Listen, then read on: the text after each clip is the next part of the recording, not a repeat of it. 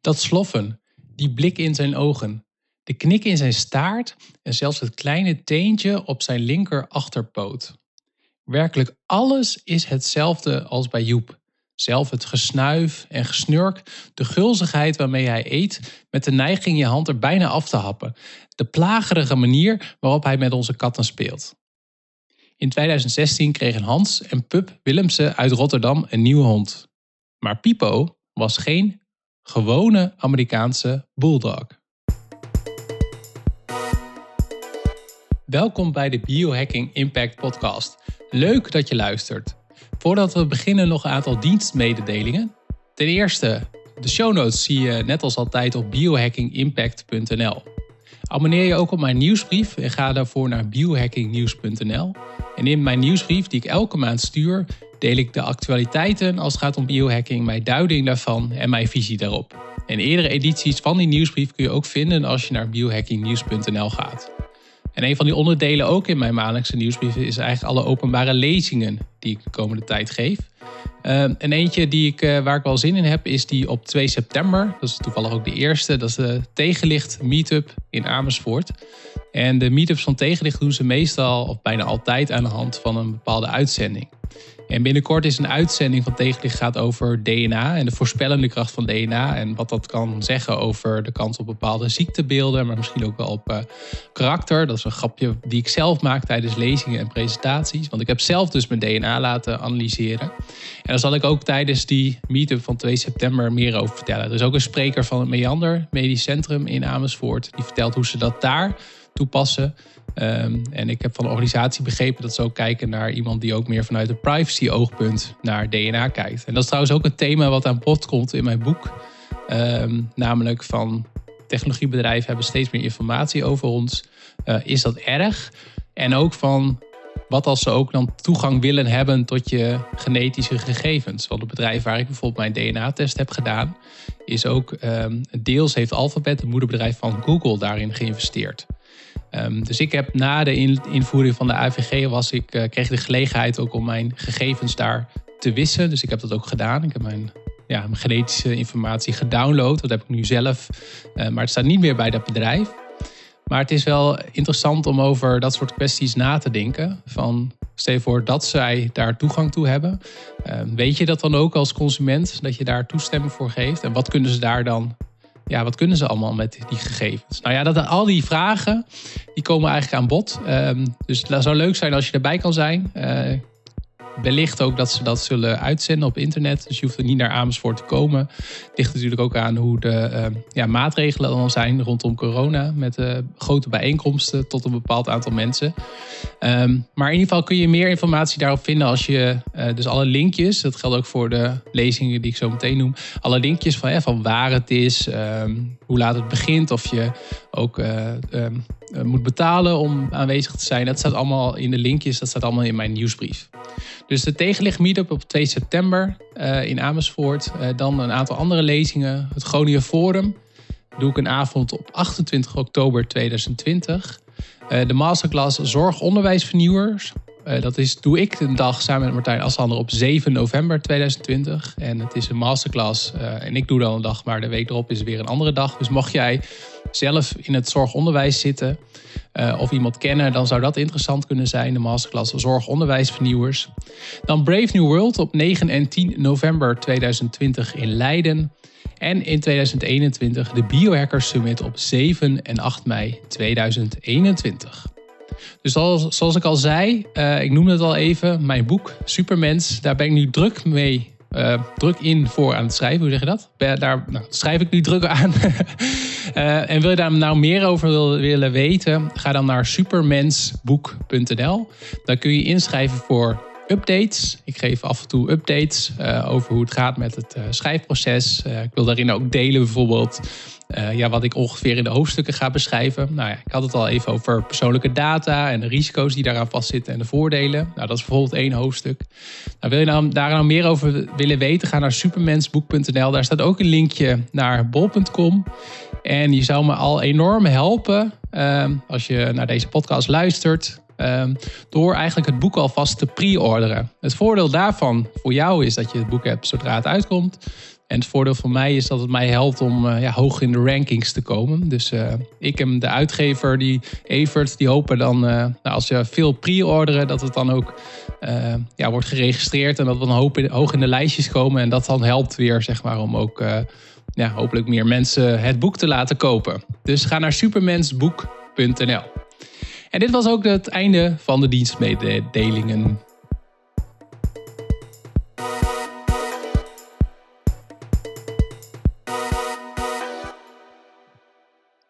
Gaat zo meteen luisteren naar een gesprek dat ik heb gevoerd in het kader van mijn boek Supermens. En ik heb dat gesprek gevoerd eigenlijk uh, voor mijn achtergrond voor het hoofdstuk 8. En het titel van het hoofdstuk is Pipo de hond. En dat hoorde je al denk ik in de introductie. Het gaat over de hond Pipo. Uh, maar zoals je al hebt begrepen was dat geen gewone Amerikaanse bulldog. Uh, het was namelijk in 2016 dat Hans en Pup uh, leuke naam trouwens voor een hondeneigenaar uh, Pipo kregen. Maar het was een, uh, een, jaar eerder, dus in 2015, maakte omroep BNN-Vara bekend dat Sophie Hilbrand en Bas Haring een nieuw programma gaan maken. En het programma heet Klonen, Wens of Waanzin, waarin ze de wetenschap, de mogelijkheden en de ethische dilemma's rondom klonen verkennen. Maar wat wel aardig was, vind ik, dat het destijds niet blijft bij een theoretische discussie, maar dat BNN-Vara een oproep plaatst op social media. Wie wil zijn of haar hond laten klonen? Nou ja, dat is eigenlijk de, het begin van hoofdstuk 8 in mijn boek. Met de titel Pipo de hond. Waarin ik schrijf over ja, hoe hond Pipo eigenlijk een kloon is van het origineel hond Joep. En zoals Hans en Pup al zeggen, zijn ze ja, ontzettend verbaasd. Niet alleen over de gelijkenis die Pipo heeft met Joep als het gaat om het uiterlijk, maar zelfs op het gedrag. Maar en dat zul je lezen als je het eh, boek leest, het hoofdstuk in het boek, zitten toch ook wel wat kanttekeningen aan. En ze vragen zich ook af van, ja, zouden we het nog een keer doen? Want het, het klonen van een hond, dat kost ongeveer destijds 100.000 euro. Nou, in dit geval had de omroep het betaald. Dus mogelijk met korting, omdat het toch ook voor de kliniek, en het is een kliniek in Zuid-Korea die dit doet, ehm, ja, dat ze toch wat korting hebben gegeven, omdat het voor hun natuurlijk ook publiciteit is.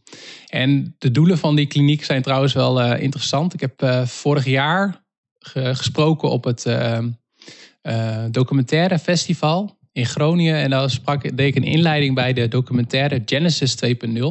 En dat gaat over initiatieven van een groep wetenschappers.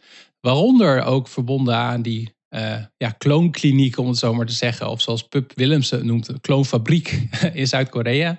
En die willen, zijn eigenlijk van plan om die technieken rondom kloneren in te zetten. Niet om honden, uh, ja, uh, nieuwe honden te maken. Of reserve, klonen van honden. Reservehonden wou ik het al bijna zeggen, maar dat klopt niet helemaal.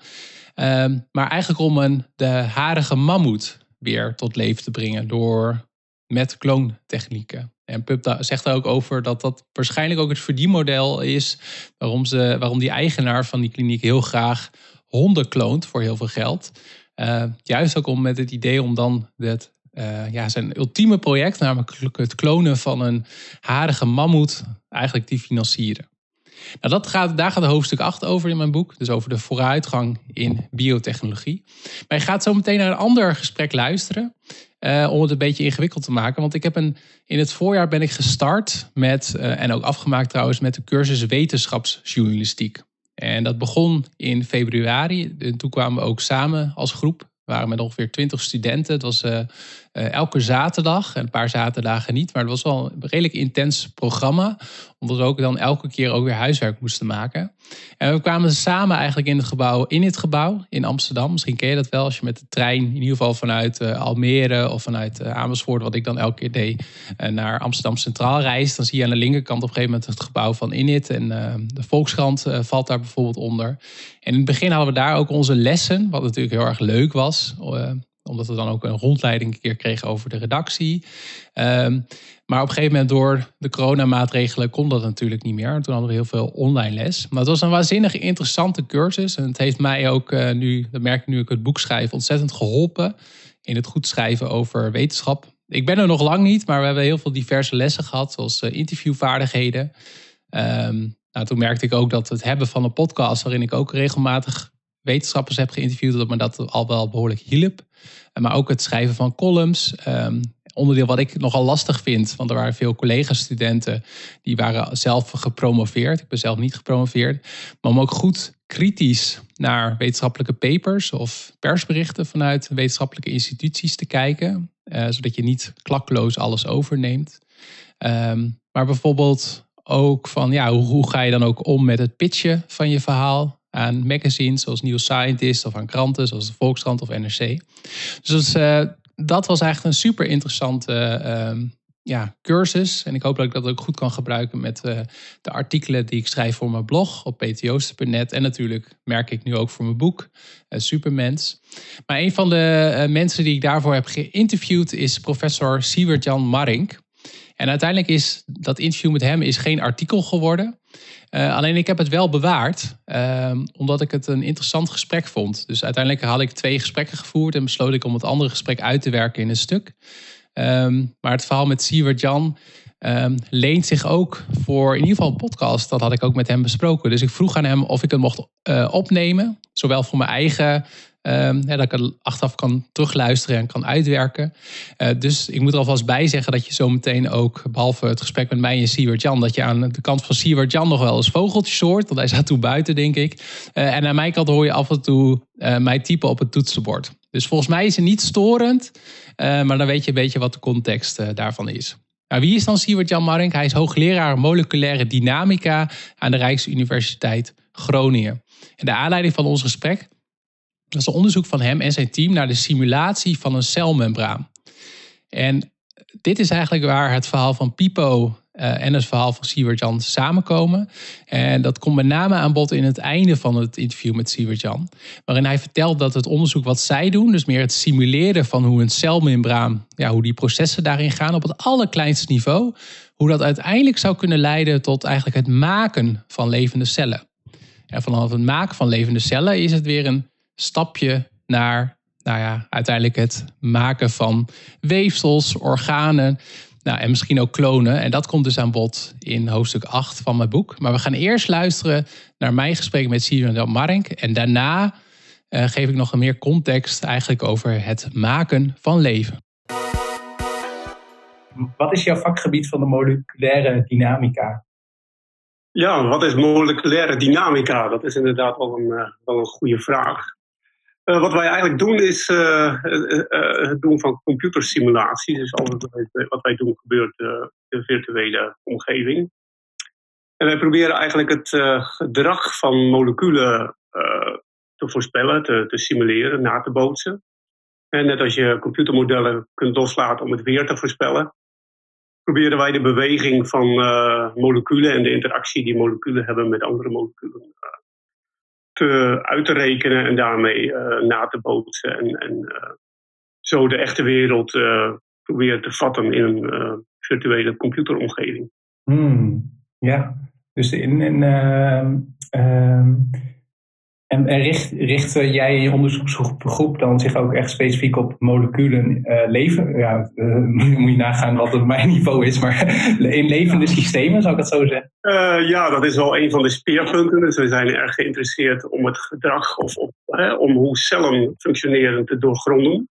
Ja. En cellen zijn, zoals je misschien weet, bouwstenen van eigenlijk alle levende materie. En, maar die cellen zelf, dat zijn zeer complexe fabrieken waarin uh, allerlei moleculaire processen plaatsvinden. Waar echt uh, honderdduizenden verschillende moleculen uh, met elkaar interactie aangaan. En, en ja, dus zodanig moeten, met elkaar moeten wisselwerken dat de cel kan functioneren. Ja. En ja, en, en vanuit het menselijk perspectief is een cel natuurlijk vrij klein. Je hebt een microscoop nodig om überhaupt een, een enkele cel te kunnen zien. Ja. En met een experimentele microscoop kom je ook niet heel veel verder. Je kunt niet verder inzoomen. Uh, maar ja, het gedrag, hè, die, die cel bestaat dan weer uit miljarden en miljarden uh, afzonderlijke moleculen. Die dus echt op de, hè, de nanometerschaal opereren, zeg maar. Wat veel te klein is om met de microscopen te kunnen bekijken. Dus dan heb je computersimulaties zoals wij die doen hard nodig om zeg maar, echt te kunnen inschatten wat die moleculen zoal uitspoken. Ja, ja, en dat is een, uh, uh, een simulatie. Kun je al wat zeggen van tot welke ja, ik vraag me nog af, hoe kun je dat dan checken, toetsen aan, aan de realiteit? Kun je ook zeggen, zo'n zo percentage schatten we nu in dat we dat goed hebben? Of is dat, Ja, nee, dat is, dat, is, dat is wel fundamenteel. Dus hè, de, de, de, de modellen die wij, die wij maken, die proberen natuurlijk zoveel mogelijk te toetsen aan, aan de werkelijkheid. Dus dat kun je vrij makkelijk doen uh, als het gaat om, om simpele systemen. Als ik een, een, een, een, box met watermoleculen simuleer, dan weet je experimenteel weet je heel goed hoe de, bijvoorbeeld de dichtheid van water, hoe groot die is. Mhm. Dus dat moet dan, als ik een goed watermodel heb, moet dat ook in mijn computermodel de juiste dichtheid aannemen. Ja. Dat is één manier om dat uh, model te checken. En zo zijn er meer experimentele gegevens die je kan checken, waardoor je je modellen kunt verfijnen totdat ze de werkelijkheid zo goed mogelijk nabootsen. Ja. Als je, en dan, hè, dan kun je ook naar complexere systemen gaan, naar mengsels van water en olie. Nou ja, we weten dat water en olie bijvoorbeeld uh, moeten fasen scheiden, die mengen niet goed met elkaar. Dus als ik een uh, goed computermodel heb, dan moet ik ook in mijn computersimulatie zien dat als ik water, moleculen en olie moleculen bij elkaar stoppen, stop, dat die uh, gaan fasen scheiden. Oh ja. ja. dus dat zijn manieren om je, om je modellen te toetsen aan de werkelijkheid. Ja. Maar uiteindelijk uh, zijn wij dus geïnteresseerd in, in cellulaire processen. Dus daar zijn uh, bijvoorbeeld heel veel eiwitten, moeten daarbij uh, interactie met elkaar vertonen. En daar wordt het al wat lastiger, want dan is het experimenteel ook vaak niet nee. heel goed om te, hè, te zien wat er precies gebeurt. Dus daar ja, daar vullen, vullen experimenten en computersimulatie elkaar vaak ook heel mooi aan. Dan heb je dus vanuit verschillende richtingen heb je een idee hoe een bepaald proces zou kunnen werken. En dat probeer je dan te onderbouwen met uh, computer, computersimulaties. Ja, en uh, hebben jullie daar ook een supercomputer voor of draai je dat op je eigen laptop? Nou, uh, geef mij de grootste computer ter wereld en ik ja. vol met mijn berekeningen. Dus we zijn altijd inderdaad gelimiteerd door de hoeveelheid rekenkracht die we tot ter beschikking hebben. Dus inderdaad, voor de grotere projecten gebruiken we de, de nou, vaak de nationale supercomputers. Uh, in Amsterdam, maar ook wel Europese supercomputers. ja, dat vergt, vergt veel rekenkracht. Ja, ja. En waarom is de publicatie, eh, de recente publicatie in Nature Communication, waarom was dat een ja, doorbraak? Vind ik altijd zo'n groot woord, maar waarom is dat een belangrijke stap? Ja, voor ons zeker een belangrijke stap, omdat we. Kijk, ik, ik refereerde net aan het feit dat cellen heel klein zijn als je vanuit een menselijk perspectief ernaar kijkt. Ja. Maar vanuit een simulatieperspectief, als je hè, vanuit de, alle moleculen in je model wil meenemen. En als je een hele cel zou willen simuleren, heb je zoveel moleculen moet je dan de wisselwerking ertussen uitrekenen. Dat zelfs de meest krachtige supercomputers op dit moment daar niet uh, toe in staat zijn. Dus noodgedwongen uh, is het veld waarin ik werk altijd uh, hè, gelimiteerd door het kijken naar kleine systemen, naar enkele eiwitten die met elkaar interactie vertonen, of een stukje van een, een celmembraan waar we de interactie tussen een eiwit en enkele lipides kunnen bestuderen. Ja. We willen dat toch graag opschalen. En aan de ene kant worden computers steeds krachtiger, dus je ziet wel dat het veld in de afgelopen 10, 20 jaar steeds grotere systemen aan kan. Maar hè, de, de, de stap naar een volledige cel, dat is nog steeds uh, een, een brug te ver. Bovendien zijn cellen zo complex qua samenstelling dat het ook niet zo triviaal is om überhaupt ja, een, een, je moet toch ergens met een beginstructuur komen die je dan kan gaan simuleren. Dus gewoon het bouwen van een, uh, van een uh, beginstructuur is, al een enorme uitdaging. En daarin heeft de publicatie die we nu bespreken, is daarin een belangrijke stap. Omdat we nu hebben laten zien dat je een structuur ter grootte van een, van een cel in feite kan bouwen met de methode die we hebben ontwikkeld. Uh, en waarin je dus de volledige moleculaire resolutie kunt genereren die je zou nodig hebben om uiteindelijk cellen op die resolutie te kunnen gaan simuleren. Ja, en bedoel je de structuur ter grootte van een cel? Dat je als het ware een soort van de mal hebt van de cel? Of hebben jullie al. Ja, in, feite laten we in hè, dat. een van de voorbeelden uit dat artikel is een, mitochondrium. Ja. Dus dat is dan niet een volledige cel, het is eigenlijk een, een celorganel. Dus het is iets wat binnen in een nog grotere cel functioneert, maar het heeft al de grootte van een, uh, van een kleine cel op zich. Dus qua, qua schaal zitten we dan wel in de richting van, van volledige cellen.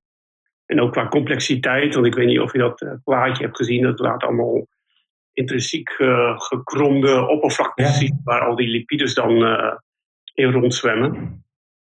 dus dat was ook in die zin dus een, een complexe geometrie.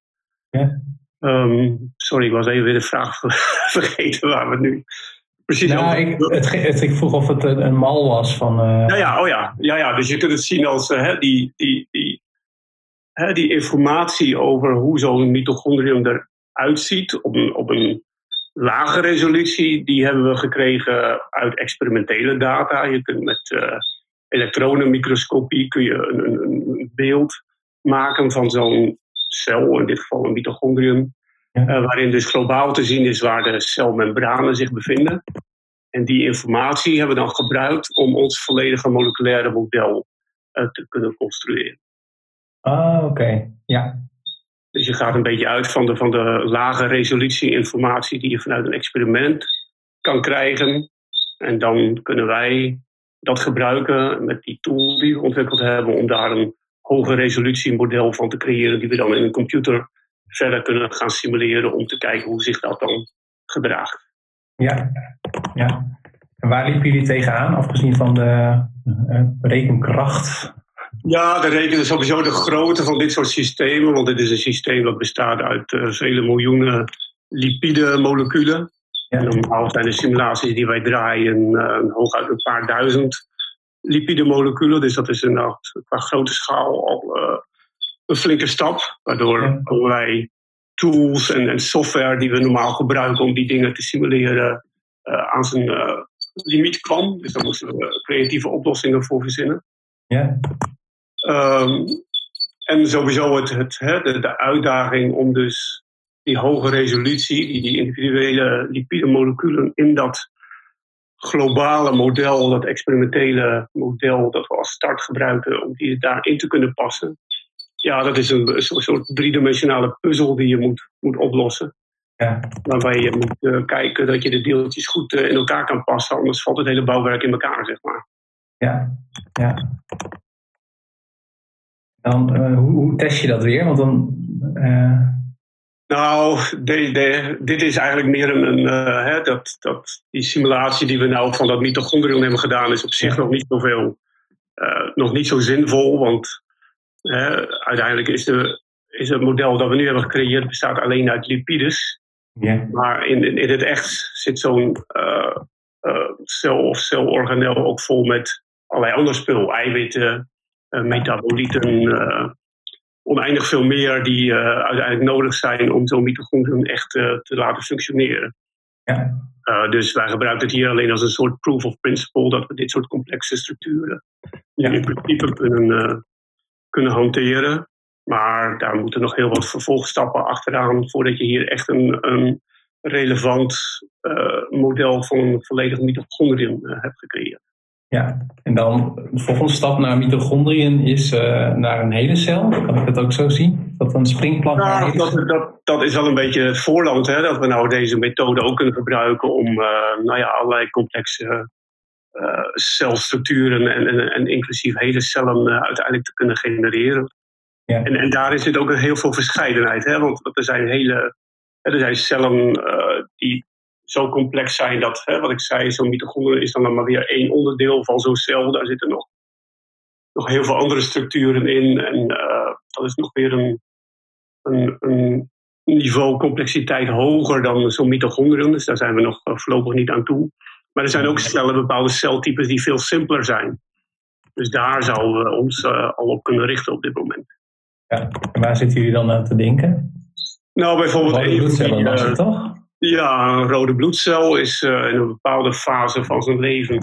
is dat een vrij simpele cel, cel in de zin dat uh, een groot deel van de interne structuren er dan niet meer in zitten. Dus geen celkern, geen, geen, mm. geen mitochondria, geen, geen andere dingen. Dus dan, dan versimpelt het alweer een boel. Maar waar we het ook duidelijk voor hebben ontwikkeld, is om ook eh, synthetische cellen te kunnen gaan beschrijven. Ja. En dat is een project waar we uiteindelijk, waar de postdoc die hier aan heeft gewerkt, ook door gefinancierd wordt.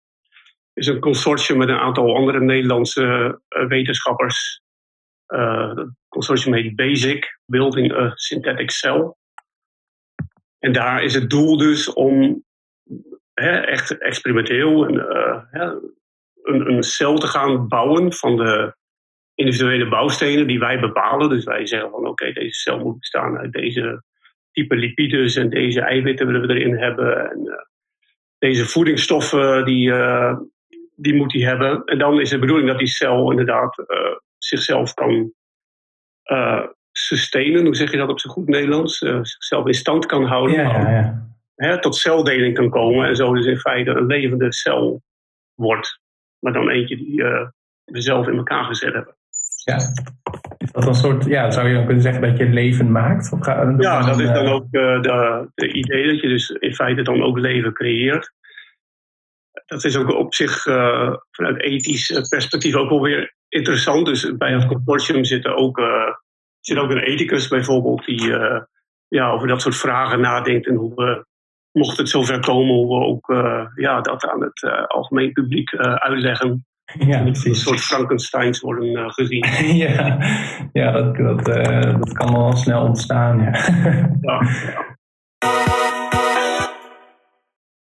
Waar we net over hadden van jullie onderzoek, dat is eigenlijk, uh, hoe zeg ik nou, fundamenteel onderzoek waar medische onderzoekers en andere wetenschappers weer op kunnen voortbouwen? Of hoe moet ik het zien in het grotere geheel van de wetenschap?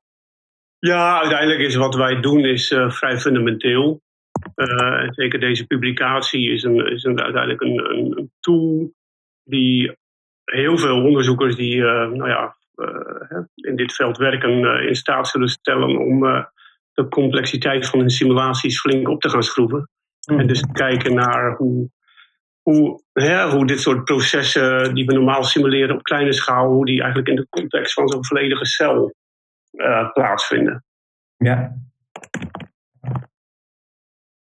Dus dat kan ook helpen met uh, processen in de cel beter te doorgronden, waar we eigenlijk natuurlijk ook nog, wat jij ook ja, al zei. Ja, eigenlijk wel, hè, want dat is ook iets waar je, hè, als je een experimentele microscoop ergens op richt, dan wil je eigenlijk ook de resolutie oneindig kunnen opvoeren, zodat je echt uh, tot op moleculair niveau kan zien wat er precies gebeurt.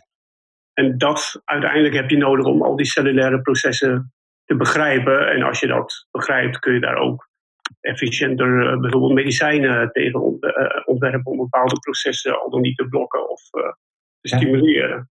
dus uiteindelijk is zo'n zo moleculaire begrip van, van dat soort processen is essentieel. En aangezien je die met huidige experimentele technieken hè, nog steeds niet zo ver kan inzoomen, heb je dus van de andere kant uh, computersimulaties nodig om, om ja, te, te begrijpen wat, wat voor op, hè, op, op de moleculaire schaal hoe dingen uh, uh, plaatsvinden. Hè? Hoe bepaalde moleculen uh, aan elkaar binden en hoe die complexere structuren vormen. Ja. ja. En verwacht je ook dat jullie nog een stapje lager gaan? Dus onder moleculen heb je atomen, herinner ik me, klopt dat? Ja, ja dat klopt. Ja, dat, dat, dat, dat kunnen we al. Hè? Dus in die zin zijn we nu bezig om, het, om de, de brug te slaan naar de, de, de, de grootte van, van hele cellen. Maar de andere kant op, je kunt al uh, ook uh, atom, atomistische modellen. Hè, dus je kunt ook kijken naar het gedrag van individuele atomen binnen in een molecuul. En met kwantummechanica kun je zelfs binnen atomen kijken en kijken hoe elektronen zich gedragen. Maar dat is een niveau waar ik ik zelf niet zo geïnteresseerd ben, maar wat ook zeer relevant is, omdat daar, daarmee kun je chemische reacties bijvoorbeeld beschrijven. Als je kunt uitrekenen hoe elektronenstructuren uh, veranderen. Maar dat is dus hmm. iets waar de kwantummechanica zich uh, voornamelijk mee bezighoudt. Ja, en waar ligt jouw interesse dan? Meer bij die hele cellen en structuren? Nou, uiteindelijk hoe moleculen met elkaar interactie aangaan zonder dat daar chemische reacties bij plaats hoeven te vinden. Ja, maar wat ik zeg, als je water en olie bij elkaar gooit, dan gaan de watermoleculen één kant op en de oliemoleculen de andere kant. Dat komt omdat die, die elkaar niet zo prettig vinden. Dus die kiezen liever hun eigen soort. Wat dat betreft is uh, de moleculaire wereld ook een toonbeeld van uh, racistische en uh, ja. dat soort, ja, dat soort scheidingen ja, ja inderdaad. Oh, dat is eigenlijk wel bijzonder, ja. En eh, je noemde ook net al dat basic uh, samenwerkingsverband. Is dat iets dan dat jullie uh, in. Ehm, zijn jullie in Nederland of in Europa? Wat zijn jullie anders dan andere onderzoeksinstellingen in, bij de rug? Of, nou, dat het Basic Consortium is een landelijk consortium.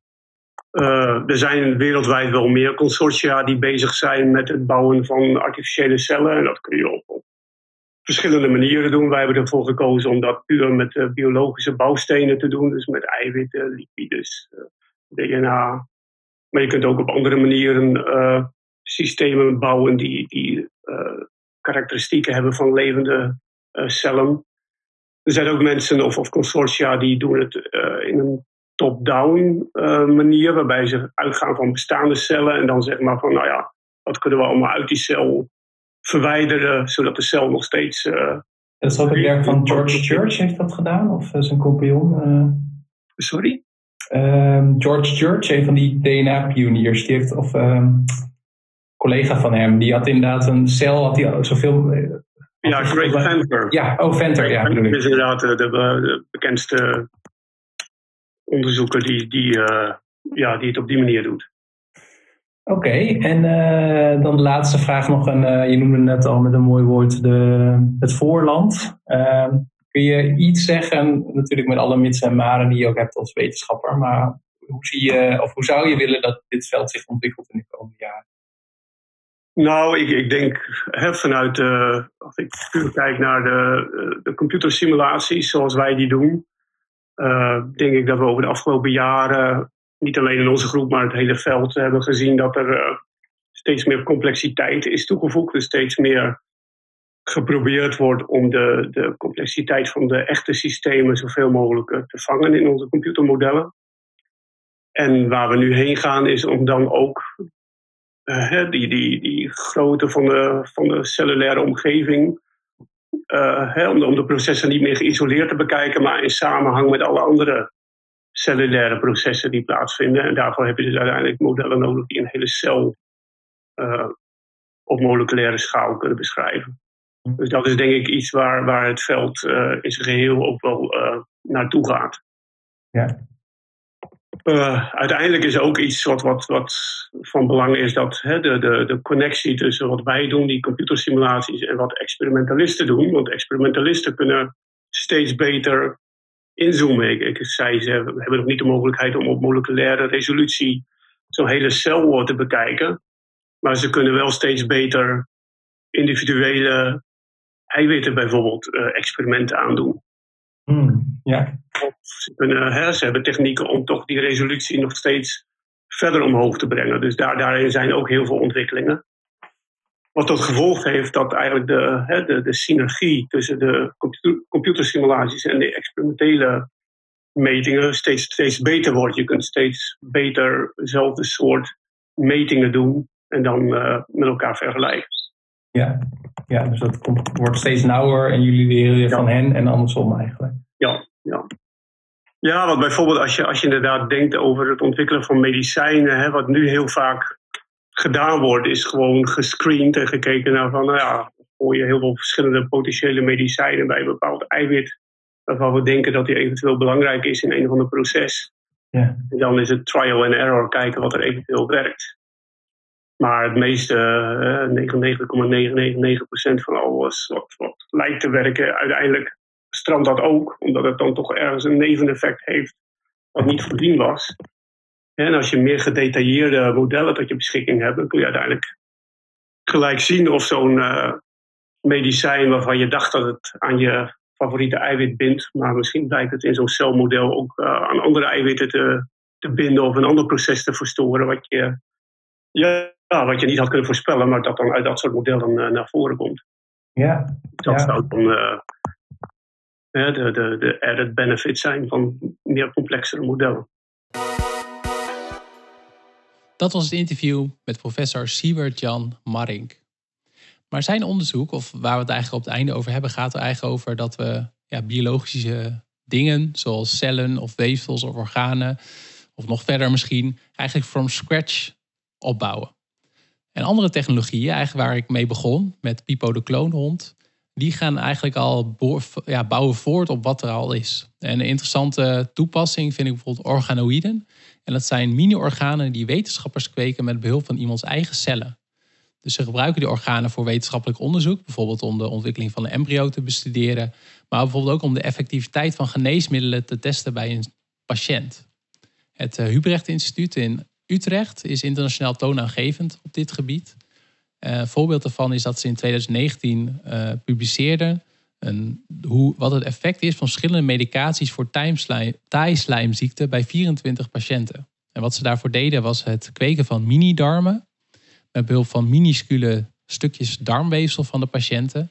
En toen konden ze op al die mini-darmen konden ze drie verschillende type medicijnen testen. En dan kunnen ze zeg maar al ja, in het laboratorium zien welke van die medicatie bij welke persoon het beste aanslaat. Dus dan ga je veel, is de inzet zeg maar, van je medicatie is veel, veel beter afgestemd op je daadwerkelijk hoe, wie je bent als patiënt.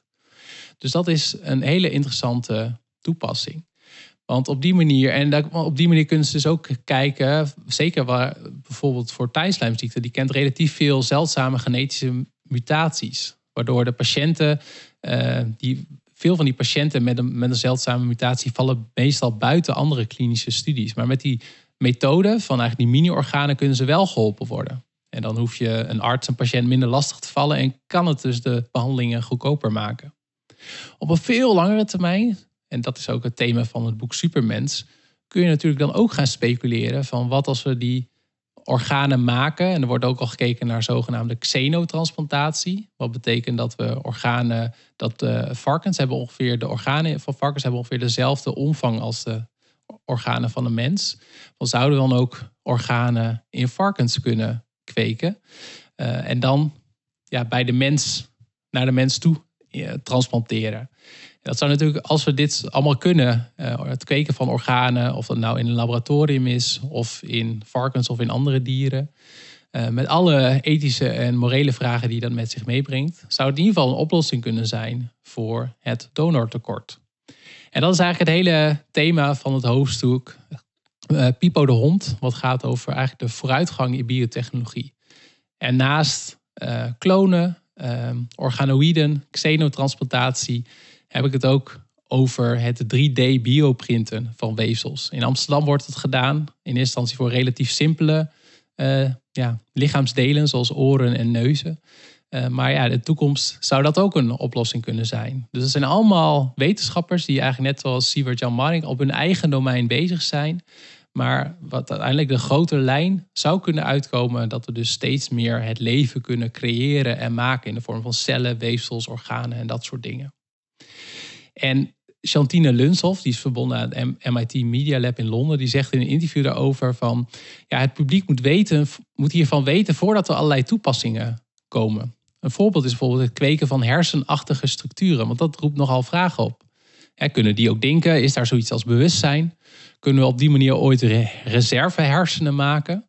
En zij zegt dus ook, ja, dit soort technologieën kunnen na verloop van tijd onze huidige definities van leven, van dood en van bewustzijn veranderen.